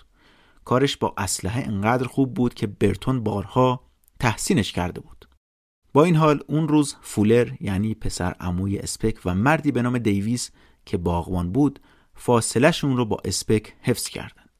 اینا شکی به تبهر اسپک توی تیراندازی نداشتن ولی به قول خودشون اسپک اون روز یه جور عجیبی بود. فولر پسر اموش می‌دونست که فردا اسپک باید با برتون مناظره کنه و می‌دونست که این استرس زیادی به اسپک وارد کرده و اون روز سالگرد مرگ برادرش هم بود که هفت سال پیش توی هند توی شورشی کشته شده بود. حالا فولر و دیویس که از دور داشتن اسپک رو توی باغ نگاه می‌کردن متوجه بی احتیاطیش در استفاده از اسلحه شدن و به خاطر همینم بود که فاصلهشون رو باهاش رعایت می‌کردن. اینا حدود یه ساعت و نیم تمام مشغول تیراندازی بودن. اسپک جلو جلو راه می‌رفت و فولر پشت سر اسپک بود و دیویس هم عقبتر از همه بود. اینا جایی توی مسیر یه جا اسپک رو نگاه کردن که کنار یه دیوار سنگی ایستاده بود. دیویس از دور دید که اسپک تفنگ در دست قصد این رو داره که از دیوار بالا بره که دیوارم جای پای مناسبی نداشت و دیوار بلندی هم بود. برای چند لحظه سرش رو برگردون تا مشغول کارش بشه که ناگهان صدای شلیک تفنگ اسپک اومد. صدا رو شنید و سری سرش رو برگردوند سمت اسپک و نگاهی به آسمون کرد و منتظر بود کپکی چیزی از اون بالا بیفته پایین. ولی متوجه شد فولر از اون سمت داره به سرعت میدوه سمت اسپک. فولر که صدای شلیک رو شنیده بود همون لحظه دید که اسپک پرت شده پایین دیوار. با سرعت زیادی خودش رو رسوند بالای سرش و دید که اسپک پهن زمین شده و خون از سمت چپ لباسش داره می‌زنه بیرون. اسلحه‌ش هم که یک لانکستر دولول بود نزدیکی اسپک رو زمین افتاده بود. فولر سعی کرد دستش رو ببره زیر کمر اسپک که اسپک فقط تونست چند کلمه به آرومی بگه و اونم این بود که من رو تکون نده. فولر با ناامیدی دستش رو سفت گذاشت رو سینه اسپک تا جریان خون رو بند بیاره و دیویس رو هم صدا زد که بیاد اینجا بمونه تا خودش بره کمک بیاره. فولر خیلی سریع به یه جراح محلی خبر داد و آوردش بالا سر اسپک. اما وقتی رسیدن بالا سرش دیدن که چهرش کاملا بیرنگ شده و ساکت و آروم روی زمین افتاده. دیگه دیر شده بود. گلوله شلیک شده از وسط سینش به ستون فقرات و ریش برخورد کرده بود و اون مسیر رو کلا پاره کرده بود. جان هنینگ اسپک همون جایی که افتاده بود از دنیا رفت. بدون اینکه حتی یک کلمه دیگه حرف بزنه.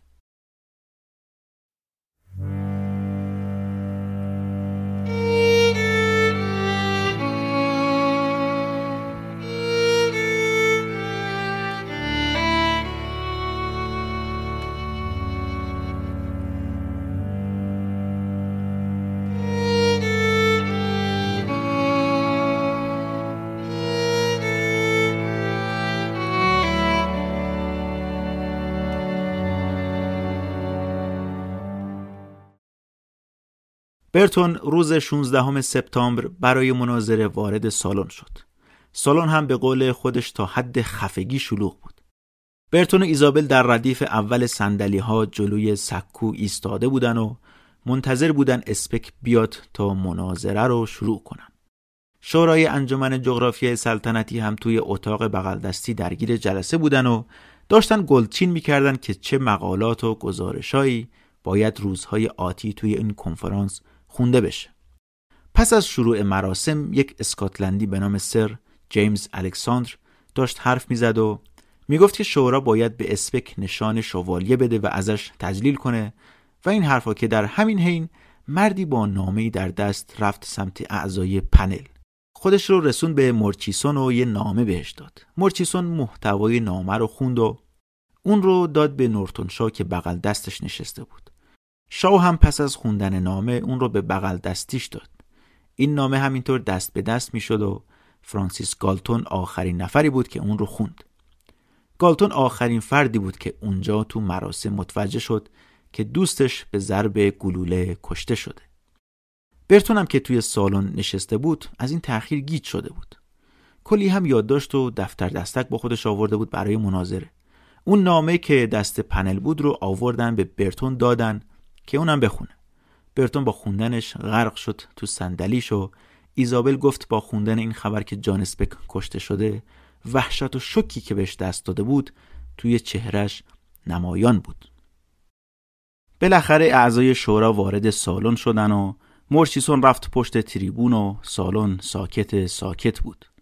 رو به مردم گفت برای تأخیری که رخ داده عذرخواهی می‌کنم.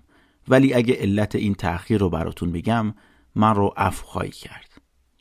همه داشتن مورچیسون رو نگاه می‌کردن و ساکت بودن و منتظر بودن بشنون ببینن جریان چیه و چرا همه چیز داره عجیب پیش میره. مورچیسون گفت ما تو کمیته خبر ناگواری شنیدیم. خبر تکان دهنده ای که برای دوست عزیزمون جان اسپک اتفاق افتاده. متاسفانه جان هنینگ اسپک دیروز بر اثر سانحه‌ای جون خودش رو از دست داده. مورچیسون عذرخواهی کرد و گفت من نمی‌تونم امروز رو ادامه بدم و مراسم هم تعطیل شد. بین هزار هم پچپچ زیادی در گرفت که یعنی چی و جریان چی و چرا یه روز قبل از مناظره باید جونش رو از دست بده؟ اصلا کشته شده یا خودکشی کرده؟ و سوالات زیادی بود که توی ذهن هزار می اومد و می‌رفت. رئیس انجمن هم اومد گفت این فقدان برای من دردناکتره و گفت همین دیروز ما داشتیم با هم در مورد جلسه امروز حرف می زدیم و قرار بود یکی از با شکوه ترین مناظره های انجمن رو برگزار کنیم. مرچیسون به مردم توضیح داد که شرایط و جزئیات کامل رو هم به من نگفتن و نمی‌دونم جریان چیه ولی گزارش دادن که ظاهرا بر اثر شلیک گلوله کشته شده و البته مشخص شده که تیر از اسلحه خودش شلیک شده. همه توی شک بودن. حتی منتقدانی که اونجا حاضر بودن. خبر به قدری ناگهانی و شک کننده بود که همه رو مات و مبهوت کرده بود. کسی نمی‌دونست چی بگه. کسی نمی‌دونست چی شده. هیچ کسی هم توضیح مشخصی از جریان نداشت و اینکه یه روز قبل از مناظره این اتفاق افتاده بود شک و تردید و حدس و گمان رو به اوج خودش رسونده بود. حدود یازده روز پس از این حادثه خانواده اسپک جسدش رو به خونه آوردن. جسدش رو در یک گورستان خانوادگی در محوطه یک کلیسای کوچیک به خاک سپردن. عاقبت یکی از جسورترین کاوشگران بریتانیایی در اون زمان در اون کلیسا برای همیشه آرام گرفت. مردی که اصلا قصد نداشت کار اکتشاف رو دنبال کنه و فقط دست تقدیر اون رو به این سمت کشونده بود. گرانت هم که خیلی از غم و اندوه فقدان اسپک رنج می برد به خودش نهیب می‌زد که می‌تونست یه جوری از مرگش جلوگیری کنه. می‌گفت اگه باهاش رفته بودم برای شکار ممکن بود بتونم از این اتفاق جلوگیری کنم. توی مراسم خاک سپاریش انقدر بلند گریه می‌کرد که همه رو به گریه انداخته بود. پس از دفن اسپک یه سوال بیشتر از هر سوال دیگهی ذهن مردم رو به خودش درگیر کرده بود. آیا مرگش تصادفی بود یا عمدی؟ خانوادش برای اینکه زیر بار این تحقیر نرن که اسپک ممکنه خودکشی کرده باشه که در اون جامعه تحقیر بزرگی برای خانواده ها محسوب می‌شد گفتن نیازی نیست تحقیقات مفصلی صورت بگیره و مرگ رو به هر دلیلی که بود پذیرفتن و نخواستن زیاد روش تحقیق بشه. بازجویی هایی هم از فولر و دیویس هم صورت گرفت و چیز مشکوکی در اونها هم دیده نمی‌شد و در نهایت با تکیه بر گزارش پزشکی قانونی اینطور ثبت شد که این شلیک یک شلیک تصادفی بوده و خودکشی هم نبوده. یک اتفاق بوده. اما خب مردم باور نمی‌کردن. می‌گفتن آدمی با مهارت و کاربلدی اسپک تو کار با اسلحه چرا باید اتفاقی کشته بشه؟ اونم آدمی که همیشه در استفاده از اسلحه خیلی احتیاط می‌کرد. اصلا چطور میشه وقتی کسی می‌خواد از یه دیواری بالا بره لوله اسلحه رو به سمت قفسه سینش می‌گیره؟ و سوالات بیشماری از این دست. برای برتون این ایده که اسپک ممکنه عمدن به زندگی خودش پایان داده باشه یک احتمال نبود بلکه اصلا فرض اولش همین بود. به محض اینکه خبر مرگ اسپک رو بهش دادن گفت قسم می‌خورم که این خودش رو کشته. برتون در طول اون کنفرانس که سه روزه بود هر طور بود تونسته بود با صدایی لرزان و نامطمئن مقالات خودش رو ارائه بده ولی وقتی به خونه برگشته بود خودش رو تسلیم اندوه کرد. ایزابل نوشته که برای ساعتهای طولانی مینشست و گریه می‌کرد و منم سعی می‌کردم آرومش کنم. برتون از مرگ ناگهانی اسپک مبهوت و مریض شده بود چون می‌دونست که سرنوشت خودش برای همیشه با اسپک در تاریخ گره خواهد خورد. می‌گفت هیچ وقت دلیل مرگ اسپک روشن نخواهد شد.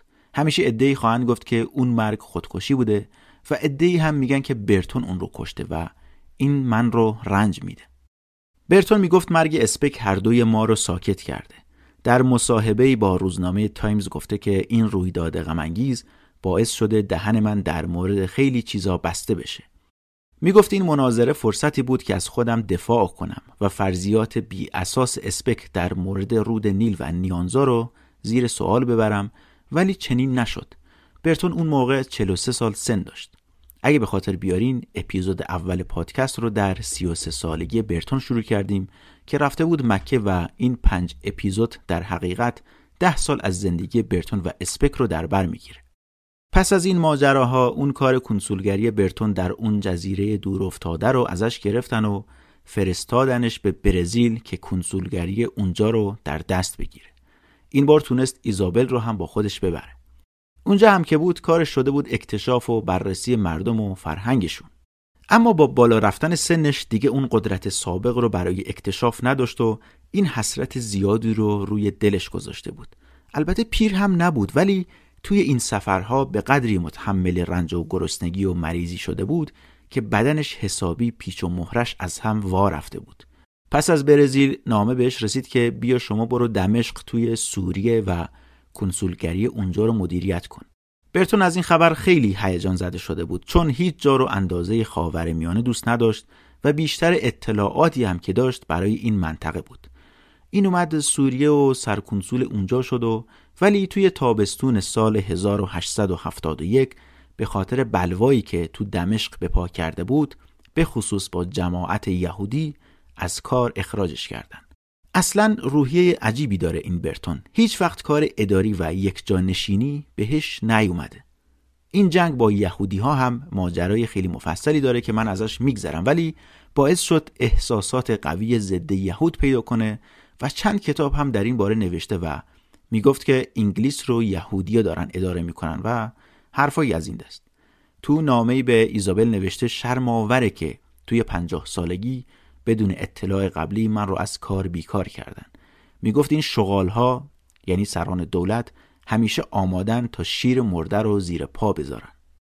ایزابل هم در زندگیش با برتون همیشه بهش متعهد باقی موند و ازش حمایت می‌کرد. تقریبا به همون زندگی رؤیایی که در سر داشت رسیده بود.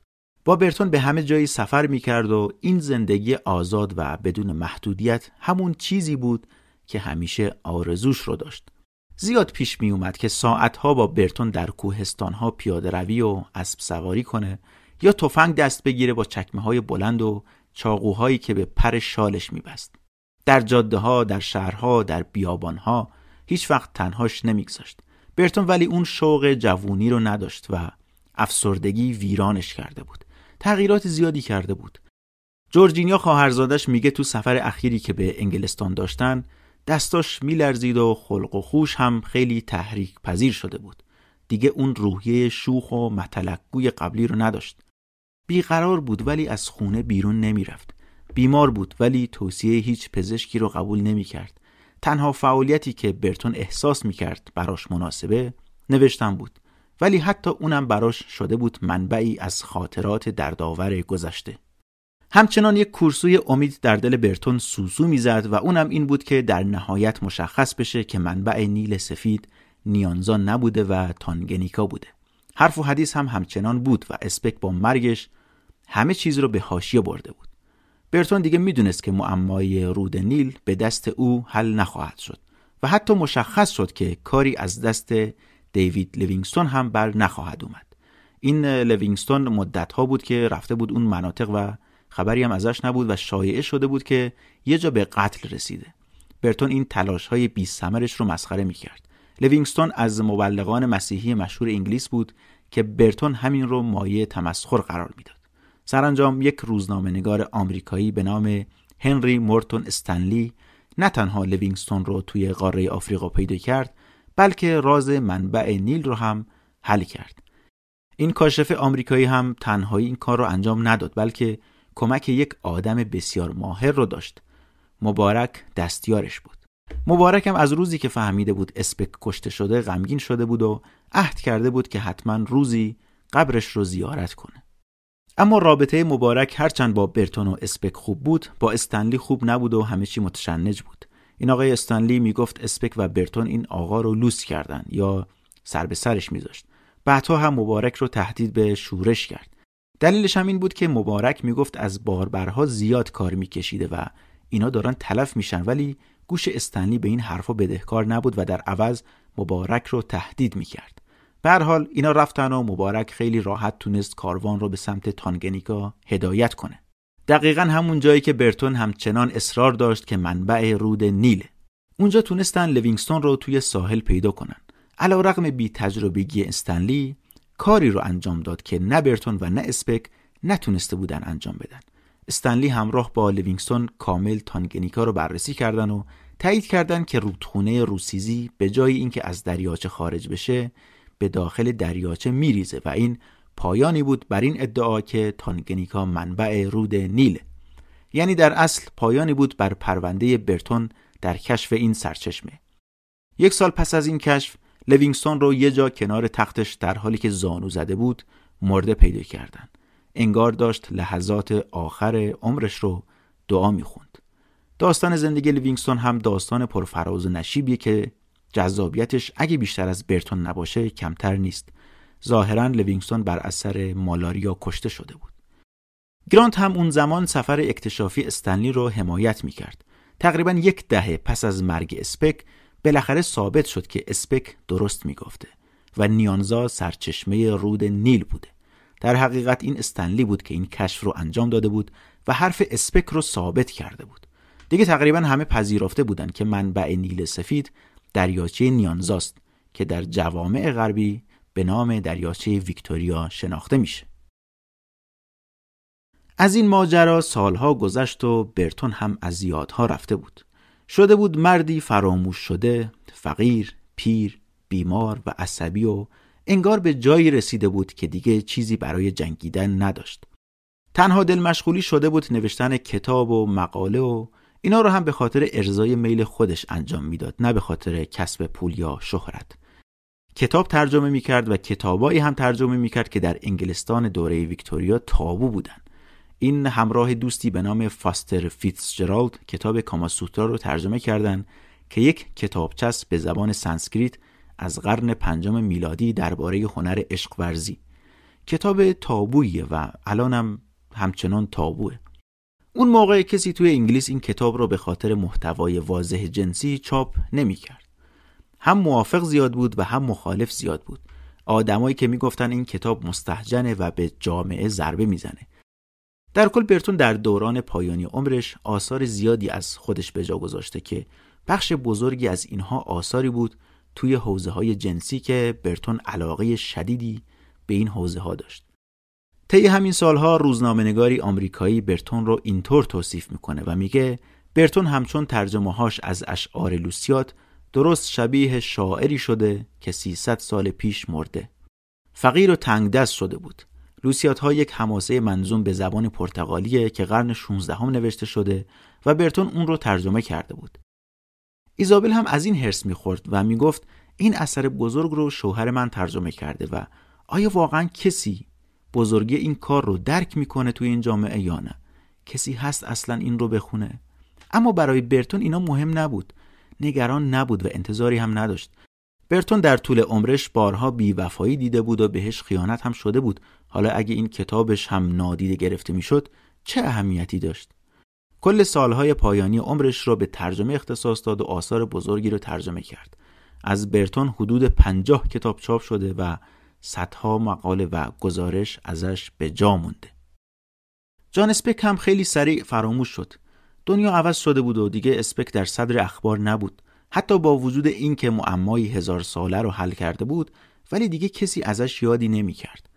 تنها خوششانسیش این بود که با حرکت بزرگی که انجام داده بود تونسته بود خودش رو از زیر سایه برتون در بیاره و هویت مستقلی برای خودش دست و پا کنه. با این حال همینم کافی نبود.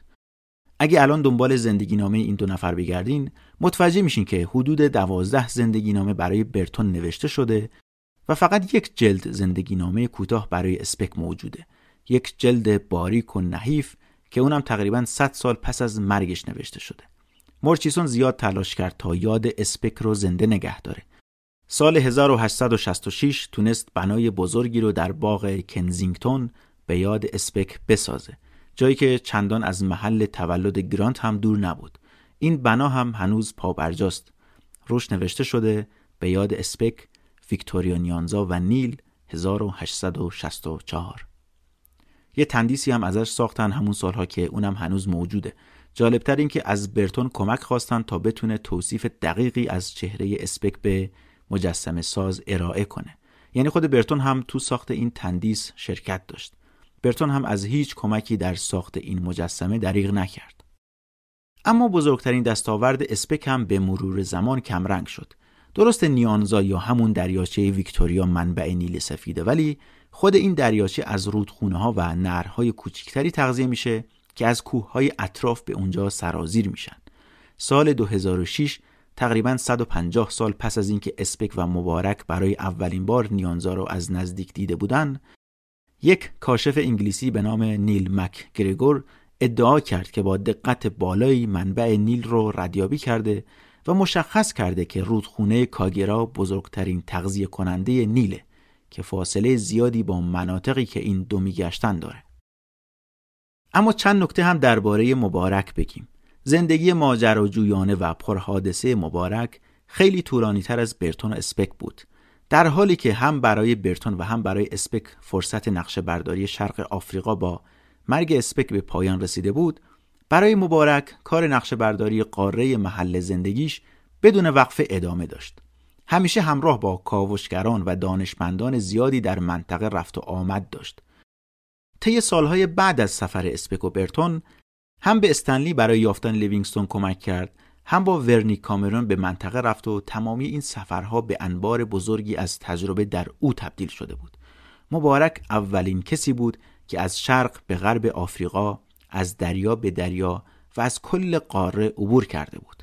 مبارک نه تنها به یکی از موفق ترین راهنماها در تاریخ اکتشافات آفریقا تبدیل شد بلکه احتمالاً به پرسفرترین مرد آفریقا هم تبدیل شده بود و تخمین می‌زنند که حدود 6000 مایل از مراتع، جنگلها، بیابانها و کوهها رو با پای پیاده طی کرده. کمک های غیرقابل انکار مردانی مثل مبارک کاشفان اروپایی رو وادار کرد اهمیت و وزن بیشتری به مترجمان و راهنماهای بومی بدن و همین آدمای بومی نقش مهمی رو در اکتشاف قاره بازی می‌کردن. همینها باعث شد در سال 2009 انجمن جغرافیای سلطنتی یک تغییر رویکرد اساسی توی تاریخش بده و اونم این بود که این برداشت نادرست که کاشفان اروپایی به تنهایی نقشه جهان رو ترسیم کردن عوض کنن. نمایشگاهی برگزار شد با عنوان تاریخچه پنهان اکتشاف که در اون از آدمایی تقدیر شد که اروپایی نبودن ولی تأثیر بزرگی بر اکتشافات داشتن. یکی از این آدما بدون هیچ شکی سیدی مبارک بمبئی بود. در قرن 19 و 20 هم نتیجه اکتشافات قاره آفریقا نه تنها نقش برداری از کل قاره بلکه تصرف کل قاره بود. تا زمان مرگ برتون برای هر ملت اروپایی نه تنها دریاچه ها، رودخونه ها، کوه ها و جنگل های آفریقا شناخته شده بود بلکه اروپایی ها منابع طبیعی عظیمی از الماس و طلا گرفته تا آهن و اورانیوم و نفت پیدا کرده بودند و به سرعت کل قاره را مورد تهاجم و اشغال و استعمار قرار دادند. اوضاع یه جوری با سرعت پیش رفت که در اوایل سال 1900 هفت کشور اروپایی بیشتر از 90 درصد آفریقا را تحت کنترل داشتند و این استعمار تا اواخر قرن بیستم ادامه داشت. نبرد آزادی فردی در قاره آفریقا اما سختتر از استقلال ملی بود. بریتانیا قانون تجارت برده رو در سال 1807 تصویب کرد و سال 1833 هم کلا بردهداری رو برچید. یعنی 32 سال قبل از اینکه در آمریکا بردهداری لغو بشه اما تو شرق آفریقا بردهداری تا اوایل قرن بیستم به طور رسمی لغو نشده بود. حتی بیشتر هم شده بود. در نهایت هم نه به خاطر فشار اروپا بلکه به خاطر فروپاشی بازارهای عربی تجارت برده بود که باعث شد این تجارت پرسود از بین بره. خود مردمانی هم که به برده گرفته می شدن در کنار حمایت افرادی که از قید و بند برده داری رها شده بودند در این امر اقدامات مؤثر و قاطعی انجام دادند. بخش بزرگ و مؤثر حمایت ها از سوی برده هایی بود که به هند برده شده بودند و پس از سالها آزادی خودشون رو به دست آورده بودند. برده مثل مبارک که بخش زیادی از عمرشون رو توی هند سپری کرده بودند و حالا برگشته بودند به سرزمین مادری. اینا به روش های مختلف کمک شایانی به مبارزه علیه بردهداری کردند. خود مبارک هم هرچند عمرش انقدر به دنیا نبود که شاهد پایان تجارت بردهداری باشه اما تا زنده بود دید که بازار برده فروشانی که در مقابل پارچه عوض می شدن برای همیشه بسته بشه. سال 1873 جان کرک سرکنسول بریتانیا در زنگبار سلطان زنگبار رو تحت فشار قرار داد تا قراردادی رو امضا کنه که صادرات برده از سرزمین آفریقا رو ممنوع کنه و سه سال پس از این قرارداد بازار بدنام برده که در زنگبار مستقر بود برای همیشه تعطیل شد. سه سال پس از اون تاریخ یعنی سال 1879 کلیسای بزرگی در زنگبار ساخته شد و سال 2014 کمک مالی چند میلیون دلاری به این منطقه شد تا موزه بزرگی برای یادمان تاریخ غمانگیز و طولانی بردهداری در زنگبار ساخته بشه و یاد تمامی برده هایی که در این مکان به فروش رفته بودن برای همیشه زنده نگه داشته بشه. سیدی مبارک بمبئی در سال 1885 در سن 65 سالگی درگذشت. پس از مرگش هم به مرور یادش از خاطره ها محو شد و نه یاد بودی ازش ساخته شد و نه زندگی نامه ای ازش مونده. اسمش هم به ندرت در سالنامه های اکتشاف دیده میشه اما میشه ادعا کرد که بیشتر از هر کاوشگری به سرزمین آفریقا سفر کرده بود و کمک شایانی به اکتشاف ها کرده بود. زندگی ریچارد برتون ولی طولانی تر از اسپکو مبارک بود ولی سالهای پایانی عمرش بیشتر در انزوا سپری شد. از یک کنسولگری به کنسولگری دیگه نقل مکان می کرد. از یاد انجمن جغرافیای سلطنتی و بیشتر مردم محو شده بود و از سمت دوستان اسپک هم همیشه تحقیر می شد. برتون سالهای پایانی زندگیش رو تقریبا در فقر زندگی کرد. اوایل سال 1886 در پیام غافلگیر کننده ای بهش اطلاع دادن که ملکه بهش نشان شوالیه داده. در پایان تنها چیزی که از برتون باقی مونده بود همون حوزه ادبیات و زبان و ترجمه ها و متنهاش بود. ترجمه های بحث برانگیزش از متون کهن عربی از بسیاری جهات باعث موندگاریش در تاریخ شد. همین نوشته ها و ترجمه ها باعث سرگرم شدنش در سالهای پایانی عمرش شده بود. هم روزهاش رو پر می‌کردن و هم ذهنش رو مشغول نگه می داشتن. این هم به نوعی یک مبارزه بود براش. یک چالش بود. چیزی بود که می‌تونست روش کار کنه و خودش رو به چالش بکشه. ترجمهش از شبهای عربی هنوز هم در غرب فروش میره. از سمتی هم ایزابل از ترجمه هایی که موضوعات جنسی داشت و خیلی واضح و شفاف در مورد این مسائل بود نگران بود. برتون سریح بود و به این حوزه هم علاقه داشت و می‌خواست ما بین شرق و غرب پلی بزنه در مورد دیدگاه های متفاوت در این حوزه. اما خب انتشار چنین مطالبی هم مخالفان سرسختی داشت. چیزی که از نظر مردم ناپاک به نظر می رسید از نظر برتون یک ضرورت دیده می شد. می گفت همونطور که یک پزشک می‌تونه اجزای بدن رو تشریح کنه این مسائل هم باید تشریح بشه تا مردم بهتر و بیشتر بفهمنش. روز 19 اکتبر سال 1890 روزی که ایزابل از اون به عنوان آخرین روز شاد زندگیش اسم می‌بره ایزابل از کلیسا برگشت خونه و متوجه شد که ریچارد سخت مشغول ترجمه است با هم خوشوبشی کردن و گونه برتون رو بوسید و برتون هم چند صفحه از ترجمه یکی از متون کهن عربی رو بهش داد که بخونه حین همین مکالمات به ایزابل قول داد که بعد از این ترجمه میشینه زندگی نامش رو می‌نویسه ایزابل هم از شنیدن این خبر خوشحال شد. با این حال برتون هیچ وقت نتونست زندگی نامش رو به قلم خودش بنویسه. ساعت هفت صبح روز بعد قلب و دستای برتون برای همیشه از کار افتاد. حدود چل سال از زندگی ایزابل حول محفر برتون سپری شده بود. چه زمانی که او رو از دور میشناخت و با نوشتههاش خودش رو سرگرم می‌کرد چه زمانی که همسرش شده بود. حالا اون ستون اون تکیگاه دیگه در این دنیا حضور نداشت زندگی بدون ریچارد براش غیر قابل تصور و غیر ممکن به نظر می رسید انگار مأموریت ایزابل هم به پایان رسیده بود طی روزهای پس از مرگش کشیشی از کلیسای کاتولیک رو فرستاده بودن بالا سرش برای اینکه دعاهای مخصوص رو بخونه و البته همه می‌دونستن که برتون همیشه یک آگنوستیک آشکار بود. کلیسا در ابتدا در انجام این کار تردید داشت ولی ایزابل انقدر اصرار کرد که بالاخره قبول کردن مراسم دفنش شبیه به یک فرد معتقد صورت بگیره. بعدا خواهرزاده برتون جورجینیا نوشت که این زن رسما جسد ریچارد برتون رو تصاحب کرده و با وقاحتی طاقت فرسا می‌خواد اونطوری که دوست داره اون رو دفن کنه. ایزابل در کمال تعجب همه اصرار داشت که این مراسم درست شبیه به کاتولیکا انجام بشه. ترتیبی داد که جسد رو مومیایی کنن و اون رو در یک مقبره که شبیه به یک چادره دفن کنن. می‌گفت این چادر شبیه به چادریه که ما تو سفرهامون به سوریه توش میخوابیدیم. اگه سرچ کنین توی اینترنت تصاویر مزارش رو می‌بینین که شبیه به یک چادر عربیه. حتی داخل چادر هم کلی زیورالات و تابلو نصب شده که همش سلیقه ایزابله.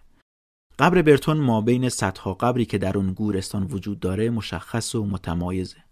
روز دفنش هم آدمای زیادی اومده بودن و پرچم انگلستان رو هم به حالت نیمه افراشته درآورده بودن.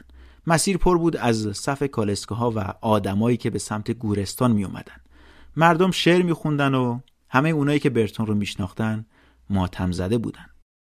پس از تشییع جنازه ایزابل به خونه ای برگشت که برای 19 سال قبل با برتون در اون زندگی کرده بود. خودش رو توی اتاقهاش با دستنوشته های برتون حبس کرد. این اواخر برتون مشغول ترجمه کتابی بود به نام باغ معطر که یک کتاب قرن پونزدهمی درباره همون مسائل جنسی و روابط جنسی. این کتاب از نظر ایزابل نباید چاپ می‌شد. و به خاطر اعتقادات مذهبی و راسخی که داشت بارها با برتون سر ترجمه این کتاب مذاکره کرده بود. برتون اصرار داشت که افکار شرقی و به خصوص اعراب باید در غرب دیده بشه. و این کتاب باغ معطر هم یکی از اون کتابایی بود که هم از اعراب بود و هم درباره مسائل جنسی نوشته شده بود. ایزابل چند روز مشغول خوندن این کتاب شد و می‌دونست این آخرین کار برتون اثری بود که بهش افتخار می‌کرد. پول خوبی هم برای چاپش بهش پیشنهاد کرده بودن. در ازای چاپ کتاب هزاران پوند پول دریافت می‌کرد که می‌تونست باهاش سنگ قبر درخور و مناسبی برای شوهرش بسازه و اینکه با همون پول بتونه روزهای پایانی عمر خودش رو هم به راحتی سر کنه. ولی افکار مذهبی مانعش شد. از طرفی هم احساس می‌کرد بزرگی و عظمت زندگی برتون ممکنه با چاپ این کتاب خدشدار بشه که این رو دوست نداشت. در حالی که برتون خودش اهمیتی به افکار عمومی و نظر مردم نمی‌داد. ولی ایزابل براش مهم بود. در نهایت شبی جلوی شومینه نشست و با ترس و لرز ورق به ورق این کتاب رو توی آتیش انداخت و سوزوند. خودش می‌دونست شاید توسط هزاران نفری که شوهرش رو میشناختن و تحسینش می‌کردن مورد معاخذه و نفرت قرار بگیره. اما برای ایزابل فقط قضاوت یک مرد اهمیت داشت. تو دفترش نوشته آیا برتون ممکنه از قبر قیام کنه و من رو بابت این کار نفرین کنه؟ چند جلد کتاب رو ورق به ورق توی آتیش سوزوند و نابود کرد. پنج سال پس از این واقعه در سال 1896 ایزابل آروندل در سن 65 سالگی بر اثر بیماری و تنگ دستی درگذشت. طبق وصیتش جنازش رو توی همون چادر کنار مرد محبوبش دفن کرد.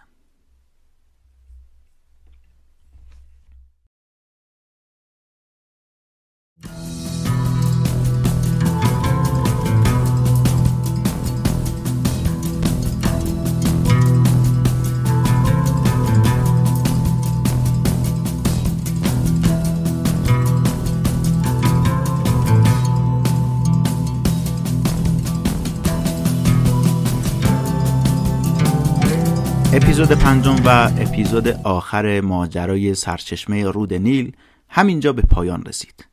پیشنهاد کردن این پادکست به دوستان و اطرافیانتون بزرگترین دلگرمی برای ماست و انگیزه که به ما این اشتیاق رو میده که این کار رو در طولانی مدت انجام بدیم. اگر تمایل به اسپانسری این پادکست داشتید با آدرس ایمیل فرید هاب چنل روی جیمیل با من تماس بگیرید. همچنین می‌تونید من رو در یوتیوب توییتر و اینستاگرام هم با سرچ کردن عبارت فریدهاب پیدا کنید. ممنونم که تا پایان این داستان با من همراه بودید. منتظر داستانهای بعدی هم باشید.